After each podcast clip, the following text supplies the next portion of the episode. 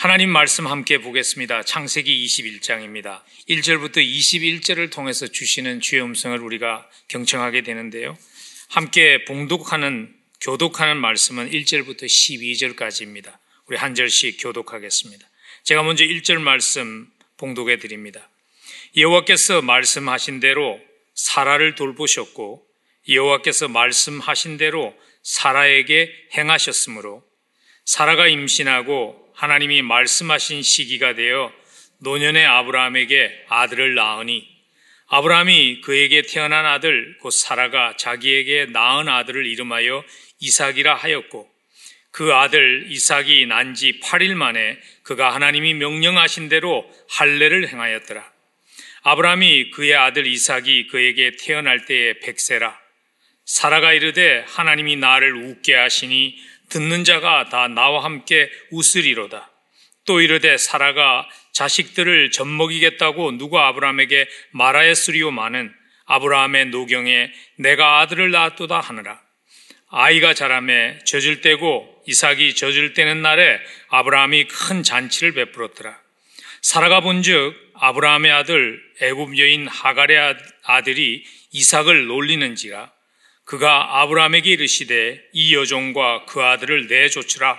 이 종의 아들은 내 아들 이삭과 함께 기업을 얻지 못하리라 하므로 아브라함이 그의 아들로 말미암아 그 일이 매우 근심이 되었더니 12절 함께 봅니다. 하나님이 아브라함에게 이르시되 내 아이나 내 여종으로 말미암아 근심하지 말고 사라가 내게 이른 말을 다 들으라 이삭에게서 나는 자라야 내 씨라 부를 것임이니라 아멘. 하나님의 말씀입니다. 팬데믹이 계속 그치지 않고 계속됨으로 해서 예전에 우리가 익숙하게 했던 그러한 방법으로 할 수 없는 일들이 많이 생긴 것 같아요. 그 중에서 아마 가장 큰 타격을, 영향을 받는 한 부분이 있다면 그것이 아마 커뮤니케이션, 즉 소통의 부분이 아닌가 하는 생각을 합니다. 얼굴과 얼굴을 맞대고 대화해도 때로는 핵심이 잘 소통이 되지 않는데 영상을 통해서 커뮤니케이션을 하다 보니까 참 어려울 때가 많은 것 같아요. 그래서 요즘 전문가들이 무척 거기에 대해서 말을 많이 합니다. 그래서 예전과 같은 방법으로 커뮤니케이션을 해서는 효과적이지 않다. 새로운 방법을 써야 한다는 말을 참 많이 합니다. 그래서 저도 오늘 아침에는 다른 때 예배와는 달리 여러분들에게 가로넣기 질문 게임을 하면서 말씀을 열까 합니다. 예, 가로넣기는 이것입니다. 인생이란 가로넣기입니다. 여러분의 답이 무엇가 될까요? 인생이란 가로넣기. 여러 답이 있을 것 같아요. 아마 어떤 분은 인생이란 나그네 길입니다. 한국에 나온 세계적인 철학자죠. 최희준 씨가 한 말입니다. 예. 또 어떤 분은 인생은 고해입니다. 고난의 바다를 항해하는 것과 같습니다. 불교의 가르침입니다. 인생은 그 자체가 축복입니다. Life is good. 현대인들의 기대를 기발하게 상품화한 미국의 한 의료업체의 답입니다. 인생은 또한 도박이다. 라스베가스 시의 슬로건 같이 들리지만 사실은 한때 서구의 많은 젊은이들을 영적으로 혼란하게 만들었던 철학을 가리켰던 오쇼 라즈니시와 같은 사람이 즐겼었던 슬로건이 인생은 도박입니다. 라는 것이었다고 그러죠. 믿음으로 평생을 산 아브라함과 사라에게 이 질문을 던진다면 답이 과연 무엇가 될까요? 인생이란 저는 아마 아브라함과 사라가 이렇게 답할 것 같아요. 인생은, 인생이란 기다림입니다. 하나님께서 아들을 주시고 열국의 아비가 되게 하시겠다. 너를 통해 열방이 축복받게 하시겠다고 아브라함을 부르셨죠. 25년이라는 세월을 기다려야 했어요. 제가 그런 생각이 들었어요. 하나님께서 처음부터 아브라함을 부르시면서 말이죠. 내가 지시하는 땅으로 가라. 25년 후에 내가 너에게 약속을 이루겠다. 그렇게 말씀하셨으면 아브라함이 과연 갔을까 하는 생각이 들었어요. 아브라함의 아마 답은 틀림없이 인생이란 하는 그 질문에 대한 답이 인생은 기다림입니다 하는 것이 그의 답일 것 같아요.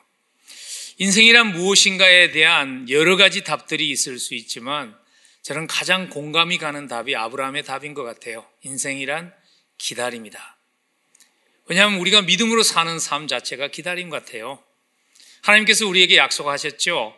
모든 것이 합을 합해서 선을 이루겠다고 약속하셨지만은 우리 현실은 어떻습니까? 현실은 종종 우리의 현실 조각조각들을 바라보면 도무지 합해서 선을 이룰 것 같이 보이지 않는 조각들이 우리의 인생의 현실을 보여주는 조각일 때가 참 많은 것 같습니다. 오늘 본문의 말씀은요. 그래서 기다림을 지나가고 있는 모든 사람을 위한 말씀입니다. 기다림을 감당하려면 기다림이라는 시간이 축복이 되려면 우리가 기억해야 될 교훈 그리고 기억하고 살아내어야 할 교훈을 우리에게 주시고 있습니다. 하나님의 약속의 정치를 기다리는 시간을 지나가면서 우리가 기억하고 살아내어야 하는 오늘 본문이 우리에게 주시는 첫 번째 교훈은 이것입니다. 하나님의 약속은요, 가장 적합한 때에, 정해진 때에 이루어진다는 것을 의심하지 말아야 합니다. 오늘 1절과 2절이 강조하고 있는 것이 그것입니다. 여호와께서 말씀하신 대로 사라를 돌보셨고 여호와께서 말씀하신 대로 사라에게 행하셨으므로 사라가 임신하고 하나님이 말씀하신 시기가 되어 노년의 아브라함에게 아들을 낳으니 하나님이 말씀하신 대로 말씀하신 대로 말씀하신 시기가 차니까 세 번 강조한 것은 하나님의 약속이 그대로 이루어졌다는 것을 강조하기도 하지만요. 또한 그 말씀 속에는 하나님은 조금의 실수도 없이 가장 적절한 때에 그 약속을 이루셨습니다 하는 것을 강조하고 있습니다. 사실 아브라함과 사라의 입장에서 볼 때는 25년이라는 세월이 자기들이 예상한 것보다 훨씬 긴 세월이었을 것 같아요. 근데 하나님 편에서는요, 조금의 더함도 덜함도 없는 오차가 없는 시간이었어요. 하나님이 가장 적합한 때를 아십니다. 그래서 기다림을 감당하려면요, 꼭 필요한 것이 있어요. 많은 분들이 기다림을 감당하려면 필요한 것이 인내라고 생각합니다. 물론 인내가 필요하죠. 근데 정말 기다림이 내 삶에 축복되게 하려면, 정말 기다림을 감당하려면 우리에게 필요한 것이 두 가지가 있어요. 그 중에 첫 번째가 뭐냐면 겸손입니다. 무슨 겸손인가 하면 내 스케줄을 고집하지 않을 수 있는 겸손입니다. 나의 때를 고집한다는 말은 곧 무엇을 의미하는가 하면요. 내가 하나님보다 더 좋은 시기를 알고 있다는 것을 말하는 그러한 교만을 의미하는 것이기 때문에 그렇습니다. 하나님이 가장 좋은 때를 아세요. 사실 아브라함의 삶을 보면서 왜 꼭 백세여야 했을까? 저도 그 정확한 답을 모르겠어요. 인간적으로 볼 때는요, 지금도 여전히 하나님이 응답하시기에 적합한 때 아니었습니다. 25년이라는 세월이 지났을 때, 인간적으로 볼 때, 그때가 아브라함이 하나님의 약속을 하나님의 축복을 감당하기에 가장 적합한 모습이었기 때문에 하나님이 아브라함을 축복하시고 약속을 이루지 않으셨어요. 실제로 인간적으로 보면 정말 적합지 않은 때였습니다. 아브라함이 믿음으로 정상에 서 있을 때가 아니라 아브라함이 사실 믿음으로 영적인 모습에 있어서 슬럼프에 빠졌을 때예요. 저희가 지난주도 살펴보았잖아요. 이 일이 있기 바로 전에 아브라함이 섰던 땅은 약속의 땅과 거기서 벗어날 수 있는 그러한 변두리 땅에 있으면서 하나님의 보호하심을 전적으로 의지하고 믿음의 사람의 모습을 보여주기보다는 믿지 않는 이방 왕에게 거짓말하는 그래서 하나님을 부끄럽게 하는 그러한 자리에 있을 때가 바로 이 시기였어요. 아마 하나님께서 저에게 아브라함의 일생의 스토리를 아는 저, 저나 여러분들에게 선택하라고 그랬으면 이 시기 우리가 선택하지 않았을 것 같아요. 근데요, 우리가 기억해야 되는 것은 이것입니다. 하나님에게 가장 적절한 시기가 항상 인간의 이해로서 가장 적절한 시기가 아니라는 것입니다. 가장 대표적인 예가 예수 그리스도가 탄생한 때죠. 갈라디아서 4장 4절을 보면요. 이렇게 말씀하세요. 때가 참에 하나님이 그 아들을 보내셨다. 가장 적합한 때에 하나님이 아들을 보내셨다는 거예요. 근데 historically 생각하면요. 역사가의 입장에서 생각하면 그때가 하나님의 아들을 보내기에 가장 적합한 때가 아니었죠. 왜냐하면 세상은 도덕적으로 가장 부패해 있었고 영적인 쪽에 관심이 별로 없을 때예요. 그뿐 아니라 세상 사람들은요, 종교라는 것에 대해서 식상해 있을 때예요. 많은 그리스의 그러한 종교들이 약속을 많이 했지만 그것을 따라본 결과가 그들의 삶 속에 공허함만 가져다 주었던 인간적으로 말하면 또 다른 종교에 대한 관심을 갖기에 적합한 때가 아니었다는 것이죠. 근데 하나님의 입장에서 보면 그때가 가장 적합한 때였어요. 왜냐하면 복음이 만민에게 들려질 수 있는 공통어인 헬라어가 준비되어 있을 때였어요. 그리고 로마가 길을 닦았어요. 그래서 복음이 정말 여러 민족들에게 쉽게 전파될 수 있는 그러한 상황이었어요. 우리는 알죠. 그래서 우리가 영어에서 그런 표현을 쓰잖아요. 하인사이드라고. 항상 뒤에서 보면 아 그래 그렇게 이해가 되지만 그 과정 속에 있을 때는 이해가 안 돼요. 그래서 우리가 자꾸 하나님을 코칭하려고 하는 실수를 하게 되는 것 같아요. 여러분 잊지 마세요. 하나님이 가장 적합한 시기를 아세요. 그래서 내가 볼 때 시기가 지연된다는 것은요. 하나님이 지금 그 시기를 의도적으로 지연시키고 있다는 것을 겸손히 수용할 수 있어야 합니다. 하나님께서 어쩔 수 없어서 질질 끌고 있는 것이 아닙니다. 사라와 아브라함을 부르고 육체적으로 이미 생리가 끊어진 그러한 여인을 회복시키는데 25년이라는 세월이 필요했기 때문에 하나님이 25년을 기다리신 게 아니에요. 하나님은 말씀 한마디로 천지를 창조할 수 있는 하나님이세요. 말씀 한마디로 죽은 육체에게 생명을 불어넣을 수 있는 하나님이세요. 하나님에게 그 시간이 필요했던 것은 하나님의 의도적인 지연함이 의도가 있었다는 거예요. 하나님은요, 그냥 심술궂게 우리를 기다리게 하는 하나님이 아니세요. 예전에 제가 만난 한 믿음의 선배죠. 그리고 목사님이세요. 제가 아주 그 젊은 목회자일 때 이제 젊은 목회자들이 그분을 모시고 목회 세미나를 했는데요. 질문이 뭐냐 하면 교인들이 너무 지각을 많이 하잖아요. 근데 그 목사님이 그런 거예요. 자기 교회는 지각생이 없대요. 너무 신기하잖아요. 그래서 비결이 뭐냐고 물었더니 자기가 제일 늦게 간대요. 그래서 지각생이 없대요. 여러분, 하나님은 그렇게 심술을 굳은 노인이 아닙니다. 하나님이 우리의 삶 속에서 기다림이라는 시간을 주실 때는요, 하나님의 이유가 있어요. 그래서 그 기다림의 세월을 지나가며 우리가 조심해야 되는 것이 무엇인가 하면 자꾸 안 된다는 부정적인 소리를 그것이 내 속에서 나오는 내면의 소리일 수도 있고요. 우리 주변에서 들리는 소리일 수도 있어요. 되지 않는다고 접으라고 포기하라고 말하는 부정적인 소리를 거부할 수 있어야 돼요. 여러분 세상에 일어난 우리의 인류의 역사를 바꾸었다고 할 수 있는 많은 위대한 일은요, 사람들의 찬성하는 박수 갈채를 받으며 이루어지지 않았습니다. 많은 일들이 사실 안 된다는 소리를 극복하고 이루어졌어요. 요즘 여러분들 express delivery system 얼마나 감사합니까? 팬데믹이 있는데 뭐 하나 주문했는데 예전처럼 일주일, 이주일, 한 달 있다가 오면 어떻게 살겠어요? 휴지 다 떨어졌는데. 그러나 Federal Express와 같은 그러한 express delivery system이요. 프레드 스미스 씨가 예일 대학에서 논문으로 그 아이디어를 제출했을 때요. 교수가 안 된다고 그랬다고 그랬죠. 그래서 교수가 C 학점 줬대요. 대부분 다, 다 그래요. 여러분 스타벅스 enjoy 하시잖아요. 스타벅스가 창업될 때 이구동성으로 한 말이 뭐냐면 미국에서는 이태리식 그런 카페는 안 된다. 누가 3불, 4불, 5불씩 주고 커피를 사 먹겠느냐고 하는 목소리가 대부분이었어요. 그 일이 됐죠.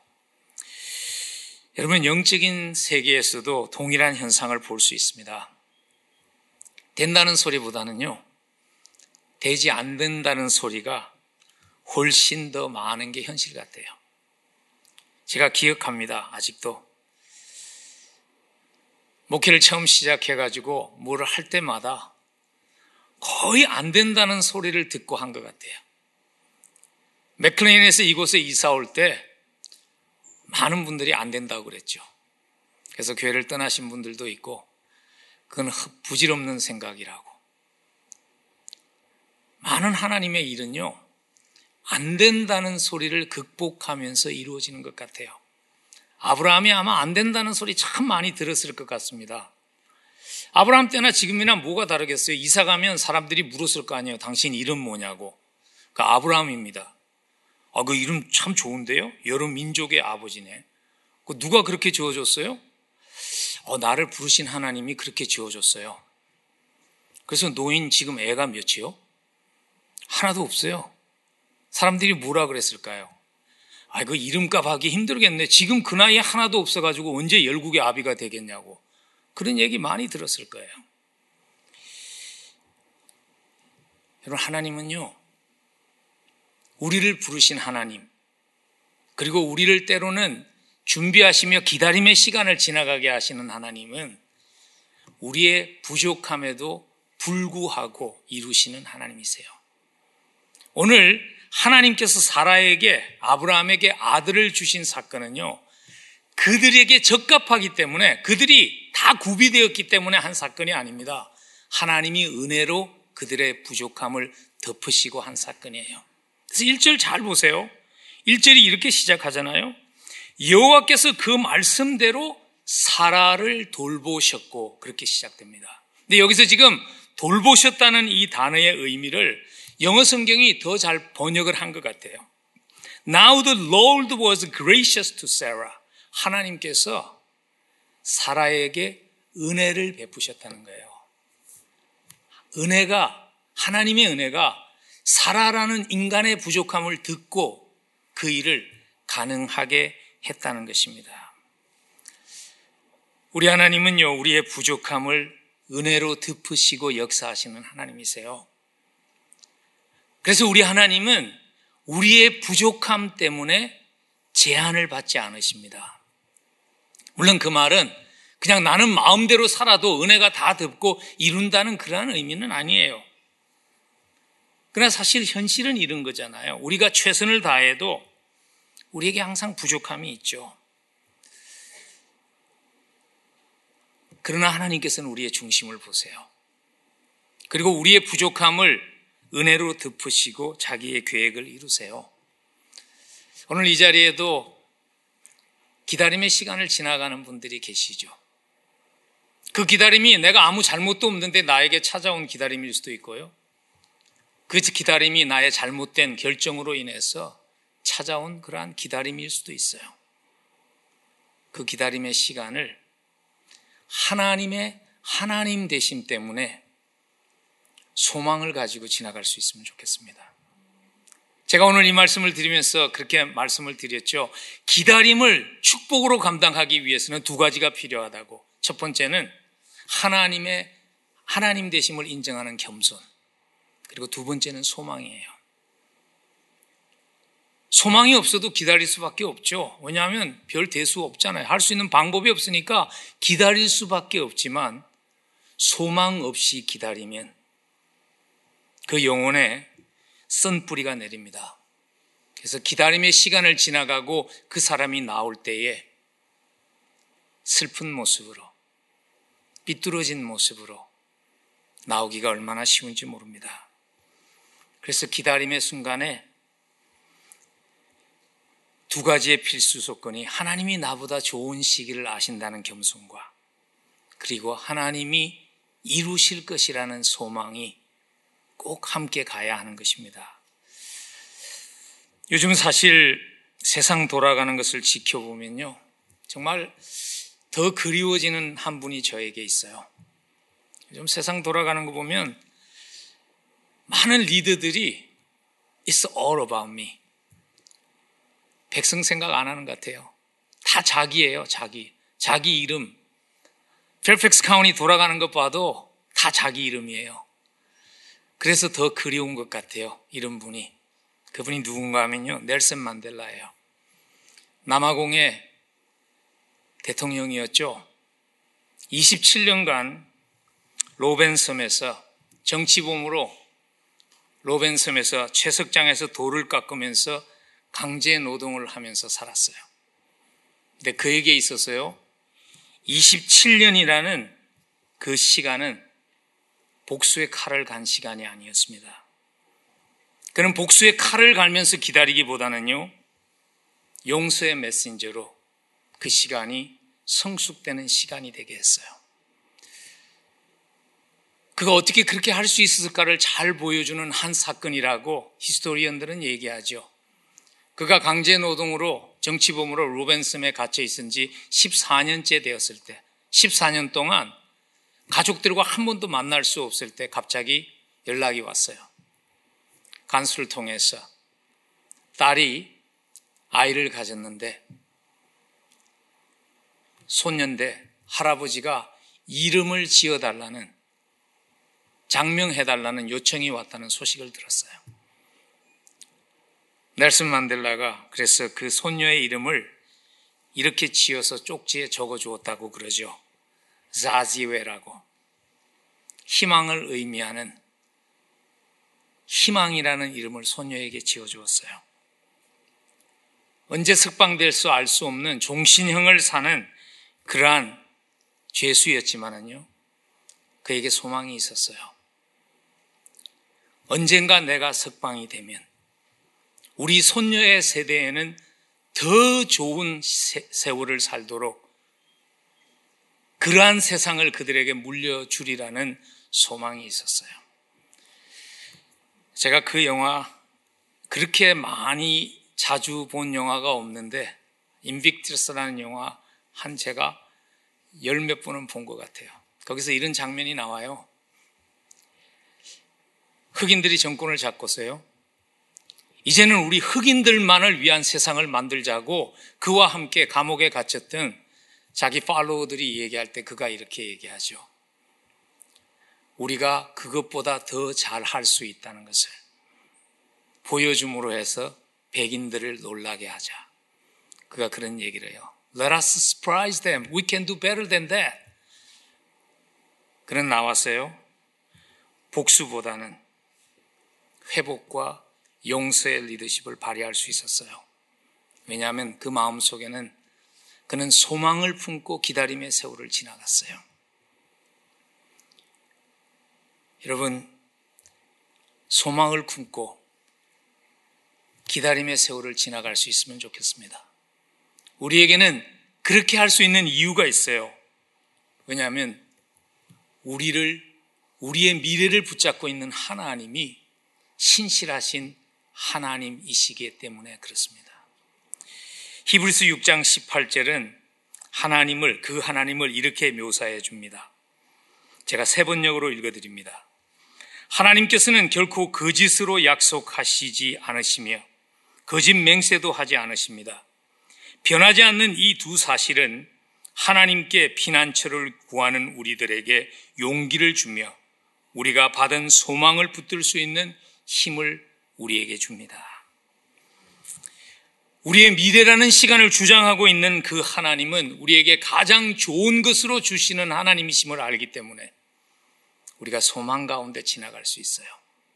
그래서 인생의 많은 기다림의 시간을 지나갔던 믿음의 사람 사도 바울은요, 우리에게 이렇게 공고합니다. 우리의 기다림의 시간을 이렇게 지나가자고 우리에게 공고합니다. 그 말씀이 로마서 12장 12절입니다. 우리 한번 한 목소리로 함께 읽으면 좋겠습니다. 소망 중에 즐거워하며 환란 중에 참으며 기도에 항상 힘쓰며 우리 다시 한번 읽읍시다. 소망 중에 즐거워하며 환란 중에 참으며 기도에 항상 힘쓰며 기다림의 시간이 어쩔 수 없어 지나가는 생존의 시간이 아니라 기다림의 시간이 죽지 못해 사는 생존의 시간이 아니라 소망 가운데 찬양하며 하나님께서 장차 우리에게 주실 그 영광에 합당한 모습으로 우리 자신을 준비할 수 있는 그러한 축복된 시간 되시기를 주의 이름으로 간절히 축원합니다. 하나님의 약속의 성취를 기다리는 사람이 기억해야 할, 꼭 기억해야 될 두 번째 우리에게 주시는 교훈은 이것입니다. 하나님의 눈길이 떠나지 않고 주목하고 계심을 기억해야 합니다. 혼자 지나가는 것이 아니라는 것. 하나님이 지금 나를 주목하고 있다는 것을 기억할 수 있어야 합니다. 오늘 본문에 보면요. 하나님께서 다 보고 계셨습니다. 하나님께서 사라를 지켜보고 계셨죠. 사라가 환하게 웃는 모습을 지켜보시며 하나님이 함께 미소 지셨습니다. 그리고 이삭이 이스마엘에게 조롱당하는 것 하나님이 보고 계셨습니다. 근데 오늘 본문 8절은요, 의도적으로 그 시기를 우리에게 밝히고 있습니다. 그 시기가 언제이냐면 이삭이 젖을 뗀 시기라고 우리에게 밝히는 것은 중요한 의미가 있습니다. 왜냐하면 유대인들은 당시에 아예 어린아이에 영아에 젖을 뗄 때가 한 세 살 정도 됐을 때라고 그래요. 그래서 그 말은 이스마엘이 이삭을 조롱했을 때가 적어도 16살 또는 17살 정도가 되었을 때라는 것을 우리에게 말해주는 의미가 있어요. 그게 굉장히 중요한 이유는 이것입니다. 왜냐하면 현대를 살아가는 우리에게는 오늘 이 본문 말씀이 불편해요. 왜냐하면 우리는 현대라는 문화의 안경을 통해서 하나님의 말씀을 읽을 수밖에 없기 때문에 불편한 거예요. 여러분 불편하지 않으세요? 요즘 이 세상에 가장 유행어가 뭐죠? 버즈월드는 에쿨입니다. 가난한 자, 힘없는 자, 그런 사람들이 불공평을 당해서는 안 된다는 것. 거기에 분노하는 세대가 이 세대예요. 그래서 오늘 본문을 보면요. 본처가 첩인 하갈과 그의 아들을 쫓아보내기로 결정했고 하나님이 그 본처의 편을 들어주었다는 것이 불편하게 다가올 수 있어요. 왜냐하면 우리의 눈에는 그게 당연히 불편해야 돼요. 근데 성경이 우리에게 그래서 그 시기가 이삭이 젖을 뗀 시기라는 것을 밝히는 것이 중요한 거예요. 오늘 이스마일이 이삭을 조롱했던 그 사건, 그래서 집에서 쫓겨나게 된 그 사건은 철없는 아이의 장난이 아니었다는 것입니다.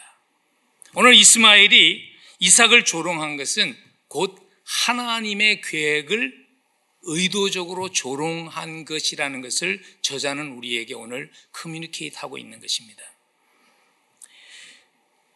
하나님의 계획을 비웃으면서 그가 이렇게 말하는 것과 같은 거예요. 젖됐다고 집에서 잔치를 베푸니까 뭐 저런 애송이가 큰 민족을 이룰 하나님의 계획의 상속자라고 저렇게들 난리야 하면서 비웃은 거예요. 그래서 하나님께서 사라의 손을 들어주시고 걱정하지 말고 내보내라 그렇게 얘기한 겁니다. 사실 오늘 본문 보면요. 아브라함은 내보내고 싶은 생각 없었습니다. 당연하죠. 당시에 어린 아이가 생존하는 확률은요. 굉장히 낮았습니다. infant fatality가 무척 높은 시대였어요. 이삭이 지금 젖을 뗐다고 생존한다는 보장이 없어요. 아브라함은요. 항상 backup plan이 있었잖아요. 이스마엘이 필요했어요. 하나님께서 사라의 손을 들어주세요. 여러분, 우리가 종종 신앙생활 하면서 조심해야 되는 게 뭐냐면요. 자꾸 나를 하나님의 수준에 놓든지 하나님을 내 수준으로 끌어내리는 거예요. 오늘 본문을 잘 보시면요. 저자는 의도적으로 이스마일이라는 이름을 한 번도 언급하지 않아요. 우리는 그냥 그동안 쭉 읽어왔으니까 아 이스마엘이 등장하는 걸 알죠. 근데 오늘 본문 한번 보세요. 장세기 21장에 이스마엘이라는 이름이 등장하지 않아요. 하갈의 아들이라고만 얘기해요. 뭘 말하는가 하면요. 하나님의 계획 속에 있는 아이가 아니라는 거예요.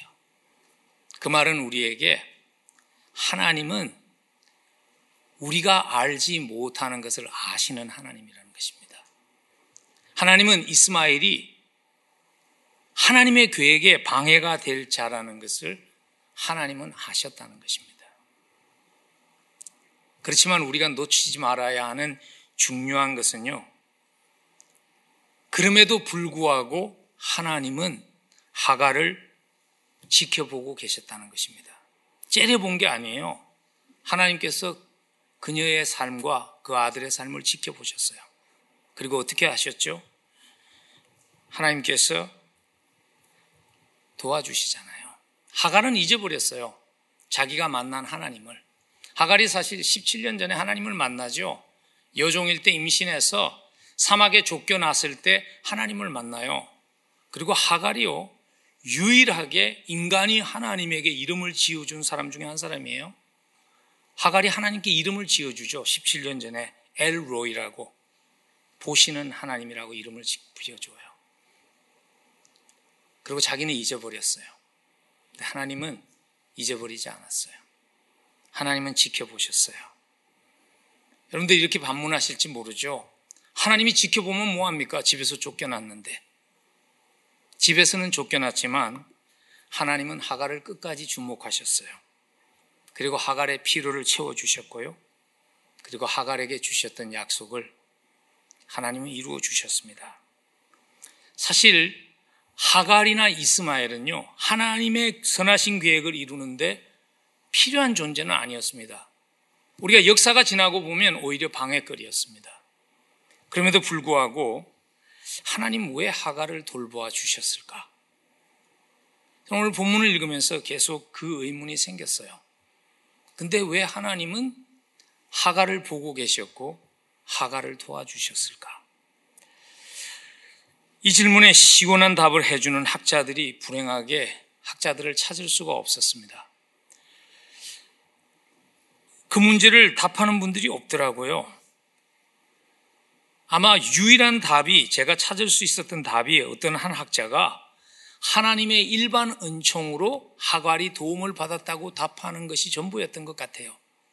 마치 하나님께서 비를 내리시면 하나님을 아는 농부나 알지 못하는 농부나 다 비를 받을 수 있는 것 같은 일반 은총으로 하갈이 하나님의 은혜를 누렸다.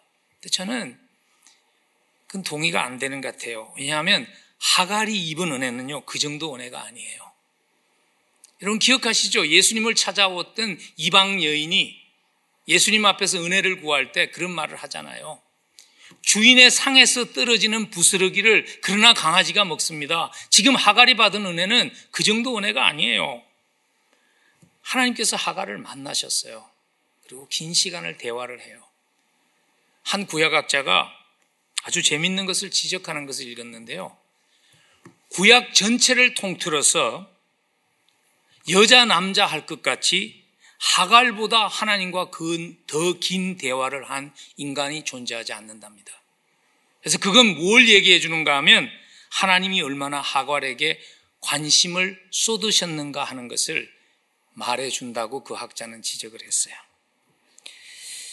그래서 저는요, 이게 일반 은총 때문에 그냥 떨어지는 부스러기를 하갈이 받은 것이 아니에요. 하나님께서 하갈과 이스마엘에게 기회를 주신 거예요. 하나님의 약속 속에 들어올 수 있는 기회를 그들에게 주신 거예요. 근데 불행하게 그들이 거절한 거죠. 제가 그렇게 확실하는 이유는요. 제가 그런 이스마엘과 같은 한 소년을 알아요. 이스마엘과 같이 그 소년은 인생의 목마른 한 사막 가운데서 아무것도 할 수 없었어요. 소리 내어서 울 수도 없었어요. 그러나 하나님은 작은 신음을 들으셨어요. 그 소년이 하나님께 물었습니다. 하나님, 내가 사람들 하는 얘기를 들었는데 하나님이 있다는 얘기를 들었습니다. 하나님 정말 있나요? 하나님이 있다면 나 좀 도와주세요. 하나님 정말 사람들이 말하는 것처럼 있다면 나 미국에 공부하게 좀 보내주세요. 하나님을 알지도 못하고 하나님을 알려고조차 하지 않았어요. 하나님이 여러 번 찾아와서 그 소년의 마음의 문을 두드렸지만 거부하면서 살았어요. 근데 하나님은요, 그 작은 신음을 들으시고 길을 열어주셨어요. 근데 사람이 다 그렇잖아요. 급할 때는 매달리지만 이루어지면 하나님이 하셨다는 걸 잊어버리죠. 그래서 그 소년은 잊어버리고 살아요. 운이 좋아서 미국에 와서 공부할 수 있는 길이 열린 줄 알고 살다가 또 한 번 인생의 사막이 찾아와요. 목마른 인생의 사막에서 어쩔 수 없이 또 하나님을 찾을 때 하나님은 그 소년을 만나 주셨어요. 제가 그 소년을 알아요. 왜냐하면 오랜 세월이 지난 후에 그 소년이 여러분들에게 설교하는 목사가 되었기 때문입니다.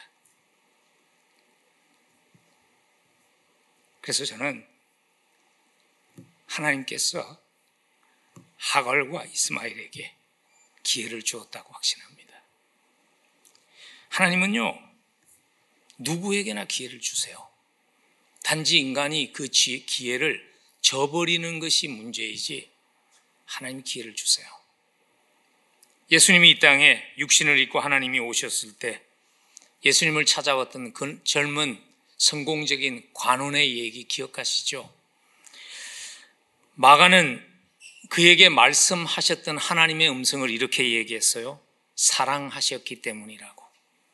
주님이 얘기하시죠. 기회를 주면서 재산을 팔아서 가난한 자에게 나누어 주고 나를 따르라. 주님이 기회를 주었어요. 근데 그 청년이 그 기회를 거부하죠. 저는 오늘 하괄과 이스마엘을 돌보신 그 하나님의 모습은 결국 육신을 입고 이 땅에 오신 예수님의 모습과 동일하다고 믿습니다. 여러분, 약속 바깥에 있는 사람도 이렇게 돌보시는 하나님이신데, 약속 안에 있는 하나님의 자녀된 우리들이 인생의 광야를 지나갈 때 하나님이 지켜보십니다. 하나님이 눈을 띄지 않습니다. 우리를 지켜보시고 있는 하나님이 함께 계신다는 것은요, 얼마나 큰 축복인지 모릅니다. 왜냐하면 그것이 우리에게 내가 얼마나 소중한 존재라는 것을 말해주기 때문입니다. 어저께 저희 집에서 토요일이면은 토요일이나 주일에 한 번씩 우리 손자하고 줌 미팅을 해요. 줌에서 우리 손자가 이제 일주일 동안 배운 것을 자랑하는 것이죠. 뭐 근데 뭘 하겠어요, 어린 애가 이제 두 살도 안 됐는데 그뭐 매일 똑같은 거 하는 거죠. 그래서 이제 한참 대화를 하고 있는데 우리 아내가 무슨 급한 일이 있어서 자리를 떠났어요. 그랬더니 얘가요, 왜 이렇게 얌냐? 자꾸 찾는 거예요. 할머니를 얌냐라고 부르는데 할머니가 어디 갔냐는 거예요. 내가 지금 이렇게 중요한 일을 하고 있는데 할머니가 어디 갔냐는 거예요. 제가 그 모습을 보면서 아, 주목받는다는 것이 이렇게 소중한 것이구나 하는 것을 다시 한번 생각했어요. 여러분, 그래서 성경에서 우리의 소중함을 하나님이 주목하고 계시다는 표현으로 묘사하고 있는 것이 그런 이유인 것 같아요. 기억하시죠? 시편 139편 16절에 보면 우리가 얼마나 소중한 존재인가를 이렇게 시편 기자가 표현합니다. 내 형질이 이루어지기 전에 주의 눈이 보셨다고. 당신이 이렇게 소중한 존재입니다 하는 것을 하나님이 보셨습니다. 그리고 보고 계십니다 하는 표현을 썼어요. 여러분, 기다림의 시간을 지나갈 때 하나님이 보고 계시다는 것이 어떤 의미가 있을까요? 크게 두 가지의 의미가 있다고 생각해요. 하나님이 보고 계시다는 것을 영의 눈으로 볼 수 있으면요. 기다림의 시간을 넉넉히 감당할 수 있는 힘을 공급받게 됩니다. 그런 의미가 있어요. 대표적인 예가 돌 무대기에서 돌 맞아서 순교하고 있던 스테반 집사가 하늘의 문이 열리고 하나님 우편에 서 계신 예수님을 본 것이죠.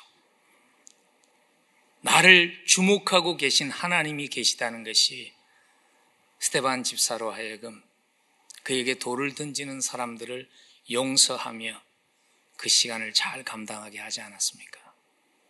또 한 가지 의미는 이거 같아요. 하나님이 내가 기다림의 세월을 지나가고 있을 때 하나님이 보고 있다는 것을 알면요.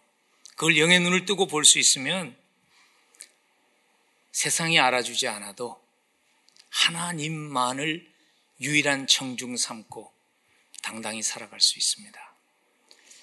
다윗이 그렇게 살았죠. 법궤가 돌아올 때 다윗이 자기의 바지가 벗어지는지도 모르고 하나님을 찬양하며 예배했죠. 왜냐하면 하나님만이 그에게 유일한 청중이었습니다. 다른 사람들 doesn't matter. 다른 사람들이 나를 어떻게 생각하는가 중요하지 않았어요. 그의 눈에는요, 자기를 보고 계신 그 하나님이 전부였습니다. 하나님만이 유일한 청중이었습니다. 아무도 날 알아주지 않는 것 같을 때 하나님이 지켜보고 계세요. 우리의 기다림의 시간 속에서의 우리의 살아가는 모습도 하나님이 지켜보시며 하나님이 우리의 유일한 청중이십니다. 그리고 그 하나님이 잘하고 있다고 박수치고 있다는 것 잊지 않을 수 있으면 좋겠습니다. 기다림의 시간이 우리의 영의 눈을 열어서 하나님을 볼 수 있게 하는 축복이 되면 좋겠습니다. 믿음의 사람들이 누렸던 축복이 그거죠. 그래서 욥이 자기가 기다림의 시간 순간을 지나가며 누렸던 가장 큰 축복을 이렇게 표현했습니다. 욥기 42편 5절에서 내가 죽게 대하여 귀로 듣기만 하였사오나 이제는 눈으로 주를 배움나이다. 하나님을 깊이 만나는 그 축복을 욥이 누렸습니다. 우리도 기다림의 순간을 지나가며 기다림의 시간을 지나가며 하나님께만 집중하며 하나님을 깊이 알 수 있는 그 축복 놓치지 않을 수 있으면 좋겠어요. 하나님이 주목하고 있다는 것, 하나님이 보고 계신다는 것을 알면 소망을 가지고 감사하며 인내할 수 있습니다. 고난 가운데서 기다림의 시간 가운데서 그 하나님을 만났기 때문에 자기의 인생이 변했고 자기 주변 인생을 바꾸어는 한 사람이 있습니다. 우리에게 몰트만이라는 탁월한 신학자입니다. 독일의 신학자죠. 그는 희망의 신학이라는 신학으로서 인생의 고난의 순간을 지나가는 많은 사람들을 극복하게 도운 그러한 신학자예요. 근데 그가 하나님을 만난 장소는 자기의 인생에 있어서 가장 긴 기다림의 시간이며 고난의 시간이었죠. 청년 때 독일에서 징병대에서 2차 세계대전에 나갑니다. 그의 손에 지어졌던 책은요, 니체의 책입니다. 하나님은 존재하지 않는다는, 하나님은 죽었다는 그 책을 청년들에게 지어주고 전쟁터로 몰아내 보냈죠. 우리에게 몰트만이 포로가 되어서 영국군 프로 소용수 속에서 하나님을 만납니다. 그리고 그가 깨닫게 된 것이 자기의 기다림이라는 것이 십자가와 부활 사이에 모순된 상태에서 이미 다 이루어졌지만 아직 이루어지지 않은 그 모순된 상태에서 자기가 살아가고 있다는 것. 그래서 소망이 있다는 것. 그래서 그가 전한 신학이 희망의 신학이었다고 그럽니다. 여러분, 우리도 인생을 살며 기다림의 시간을 지나가야 합니다. 지금 코비 때문에 기다림의 시간을 지나가는 분들도 많이 있습니다. 여러분의 기다림의 시간이 하나님을 깊이 경험하는 하나님을 깊이 알아가는 그러한 축복의 시간 되기를 간절히 축원합니다. 임의와 장차의 시간 가운데에서 기다림의 순간을 지나감이 축복되게 하기 위해서 마지막으로 꼭 우리가 살아내어야 할, 기억하고 살아내어야 할 오늘 본문이 주시는 교훈은 이것입니다.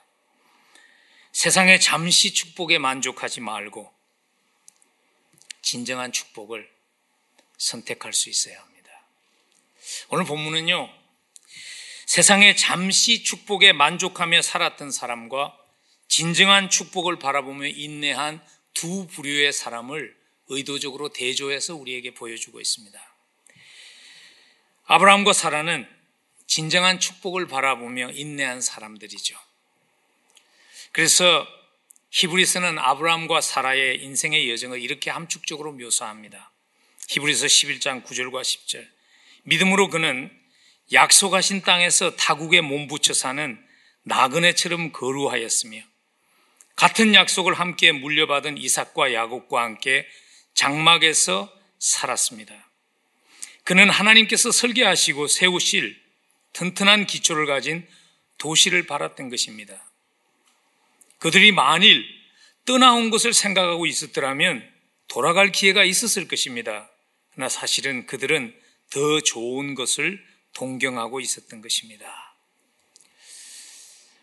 아브라함과 사라 그리고 이삭은요, 더 좋은 것, 그것을 바라보며 인내하며 나그네로 살았습니다. 그렇지만 그와는 대조적으로 하갈과 이스마엘은요, 지금이라는 시간에 눈을 맞추고 잠시 축복을 추구하면서 살았죠. 하나님께서 사실 하갈과 이스마엘을 만나고 그들에게 은혜를 베푸신 그 은혜의 분량은요, 생존하는 정도가 아니었어요. 오늘 18절에 보면 하나님이 그들을 만나서 약속하시고 그 약속을 이루어 주세요. 그가 큰 민족을 이루게 하리라. 요즘 젊은 사람들의 꿈은 뭐 그런 거라고 그러잖아요. 아마존과 같이 그렇게 스타트업 컴퍼니를 만들어 가지고 내가 세상에서 이름을 남기겠다. 당시 사람들에게 가장 큰 꿈은 뭐냐면요. 큰 민족을 이루는 거예요. 하나님께서 그 꿈을 이루어 주세요. 그리고 20절에서 하나님이 그 일을 어떻게 하셨는가를 이렇게 설명하세요. 하나님이 그 아이와 함께 계시며 그 일을 하셨다. 세 번역은 더 자세하게 설명을 합니다. 그 아이가 자라는 동안에 하나님이 그 아이와 늘 함께 하시며 돌보아 주셨습니다. 근데 하나님의 은혜를 누린 하갈과 이스마엘은요, 현재 하나님이 베푸는 그 축복에만 관심이 있었지, 하나님이 준비하신 장차 누릴 진정한 축복에는 관심이 없었어요.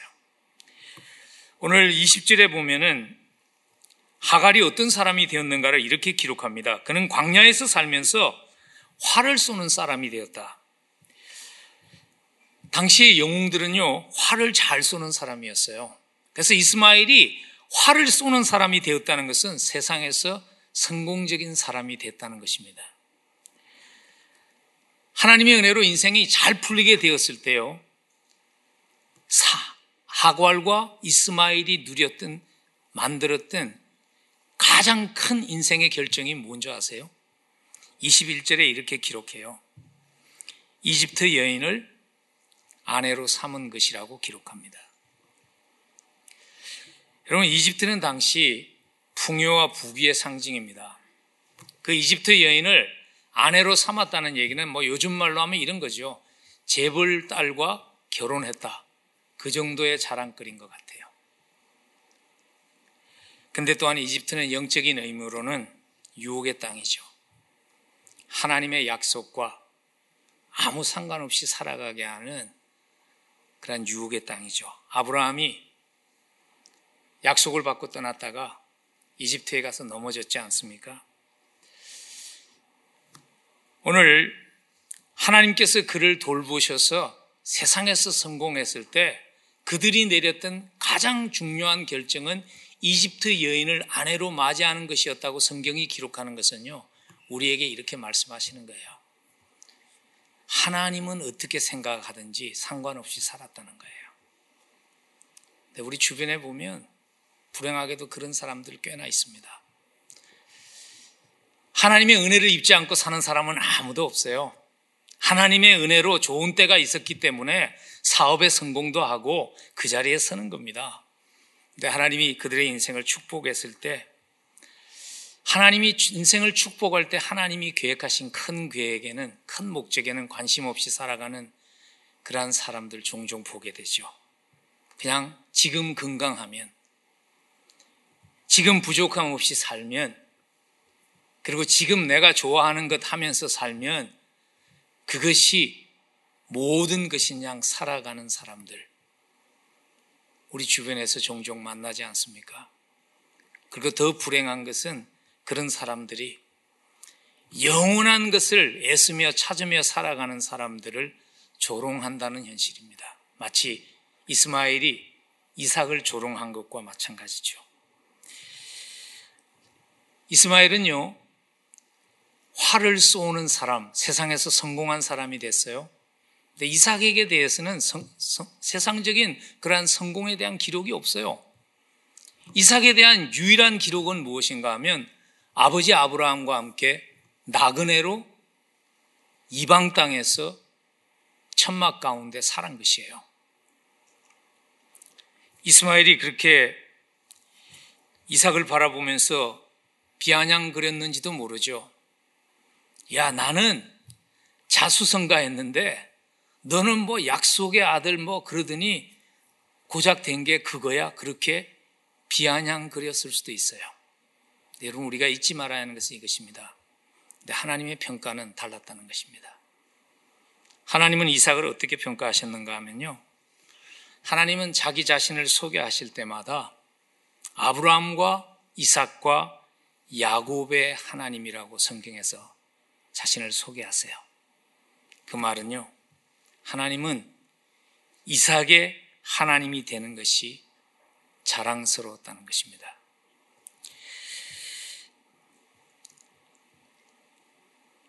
하나님, 우린 지금 누구에게 인정받기 위해서 살고 있나요? 하는 질문이 오늘 본문을 통해서 우리에게 묻는 질문 같아요. 우린 누구에게 인정받기 위해서 살고 있나요?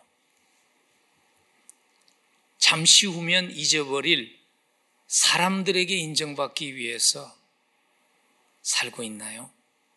아니면 잊어버리지 아니하시는 하나님께 인정받는 인생이 되기 위해 살고 있나요?